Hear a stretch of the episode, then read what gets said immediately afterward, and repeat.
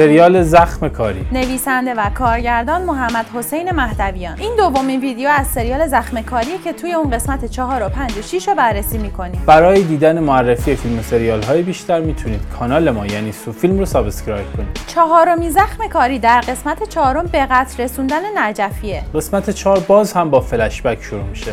و این خودش یک فرمه. ولی انگار فیلمساز یادش رفته که این فرم رو در قسمت یک و دو هم رعایت کنه. مالک در کودکی زندگی روستایی و فقیرانه ای داشته و البته بیشتر منظور فیلمساز نشون دادن اصل و نسب مالکه. و جایی که براش تولد گرفتن هم می‌بینیم که یک تاج کاغذی و مصنوعی روی سرشه. و این هم اشاره به همون غیر اصیل بودن و تقلبی بودن جایگاهشه. انگار که تاج طلا برای یه شاه واقعی نه مالک.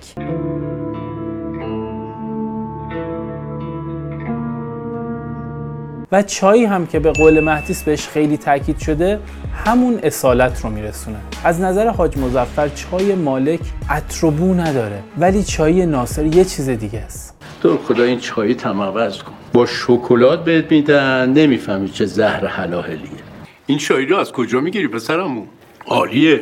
می‌بینیم که سمیرا برای مالک به پا گذاشته. انگار همه تو این سریال به هم شک دارن. خواهر به برادر زن به شوهر و شرکا به هم دیگه. معروفه که گرگ ها به هنگام خواب روبروی هم با چشمای باز میخوابن که مبادا توسط گرگ های دیگه دریدشن. انگار که پول و قدرت از یک جایی به بعد آدم رو تبدیل به این گرگ ها می‌کنه. نجفی هم یکی از همین گرگ هاست که با آتویی که داره دنبال دریدن مالکه. همینجاست که پای کریم به داستان باز میشه. مالک با پول دادن به کریم و تحریکش باعث قتل نجفی میشه. به قول حسین سکانس قتل نجفی خیلی سینمایی جذاب بود و کارگردانی خیلی خوبی هم داره.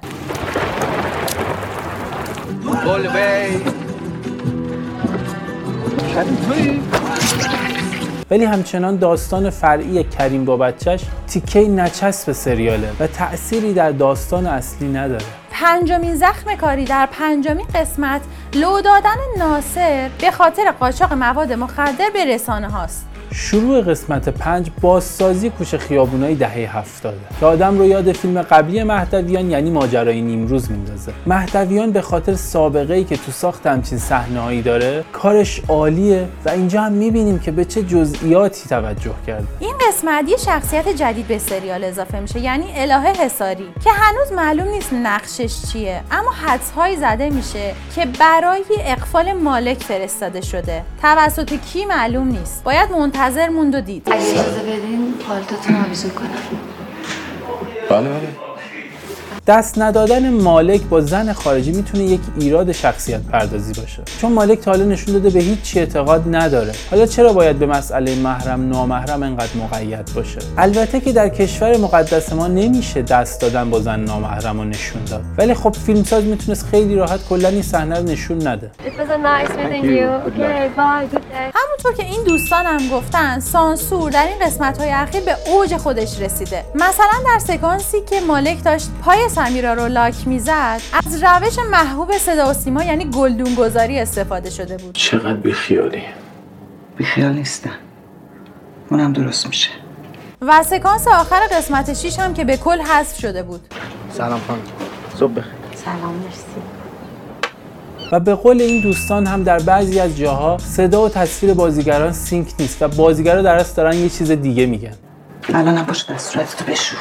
میسمین با هم شام بخوریم. انقدر حساسیت ها و سانسورها درباره این سریال زیاد شده که مهدویان ادامه پخش این سریال رو بی احترامی به مخاطبان دونستن. در طی هفته های گذشته هم از جانب نویسنده رمان 20 زخم کاری یعنی محمود حسینی زاد هواشی مطرح شد و ایشون گفتن که رمانشون با شروع فیلم برداری سریال یعنی از آذر 99 لغو مجوز شده و حالا هم برای پخش سریال از قسمت چهارم اسم کتاب از تیتراژ برداشته شده. اما نشر چشمه اعلام کرد که اینطور نیست و لغو مجوز رمان خیلی قبلتر از ساخت سریال انجام شده بوده. مالک به خاطر عذاب وجدان روح نجفی رو جلوی چشماش می‌بینه. کارگردانی این سکانس خیلی درجه که.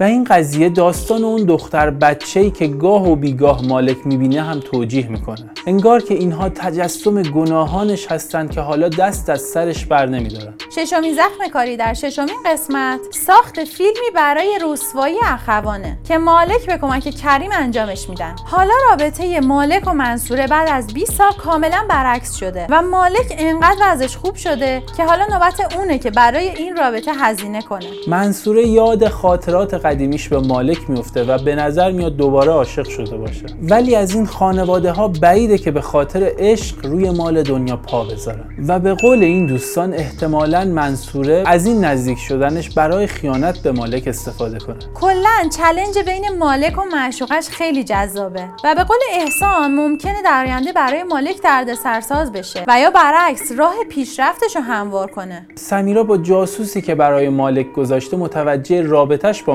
منصوره میشه. و برای علی سوال پیش اومده که دلیل این نوع رفتارش چی می‌تونه باشه؟ سمیرا انگار از این قضیه نه تنها ناراحت نیست بلکه یکم هم خوشحاله. به خاطر شجاعتی که مالک پیدا کرده. چون سمیرا انگار فقط دنبال پول و قدرت و خانه است نه خانواده. شجاع شدی. خوشم میاد. در قسمت ششم خبرچینی های سودابه یکم غیر منطقی بود. انگار که همه حرف های مهم توی خونه ناصر پای تلفن زده میشه و همیشه هم سودابه این حرف ها رو میشنوه و به ناصر لو میده.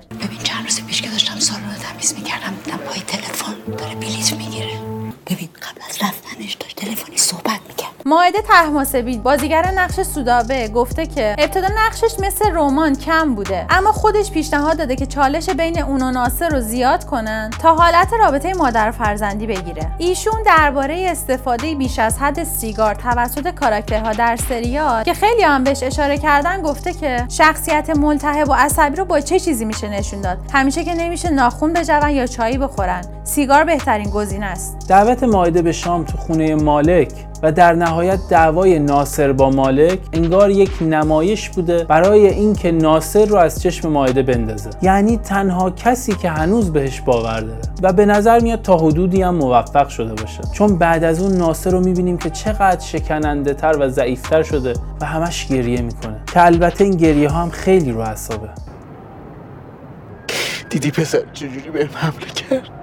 تدوین موازی کنسرت رفتن میسم با ماعده و همچنین به هتل رفتن منصوره با مالک به نظر میاد پیروزی مالک رو در دعوا با خانواده ریزآبادی نشون میده. تنها کسی که می‌تونه این ورق رو برگردونه منصوره است. حالا باید دید موفق میشه یا نه. اگر دقت کنید می‌بینیم که در هر قسمت مالک بنا به شرایطی حالت تهوع می‌گیره. چون تحمل این حجم از استرس و بزرگ شدن رو نداره. و به قول معروف این کت براش خیلی بزرگه.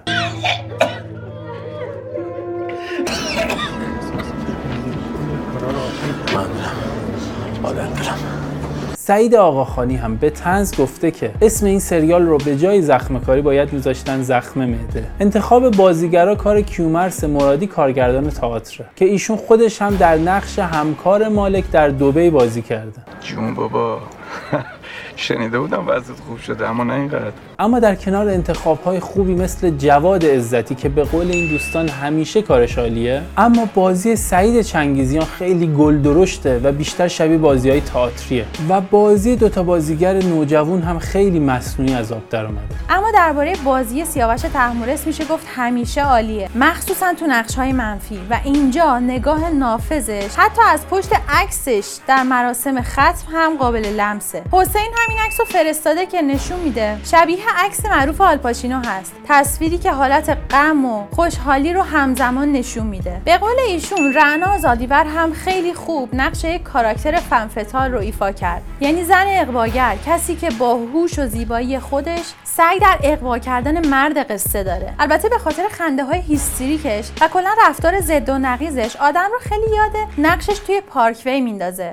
دلم برات خیلی تنگ شده. منم همین Landschaft. Yeah!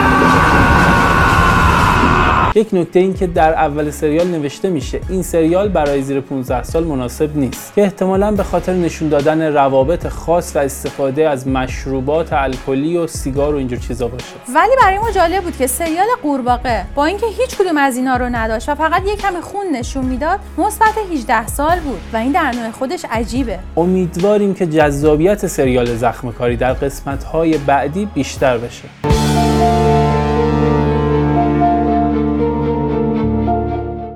مشاهده این پادکست به صورت ویدیویی با آیدی یوتیوب ما سوفیلم و یا آیدی اینستاگرام ما سوفی underline couple مراجعه کنید.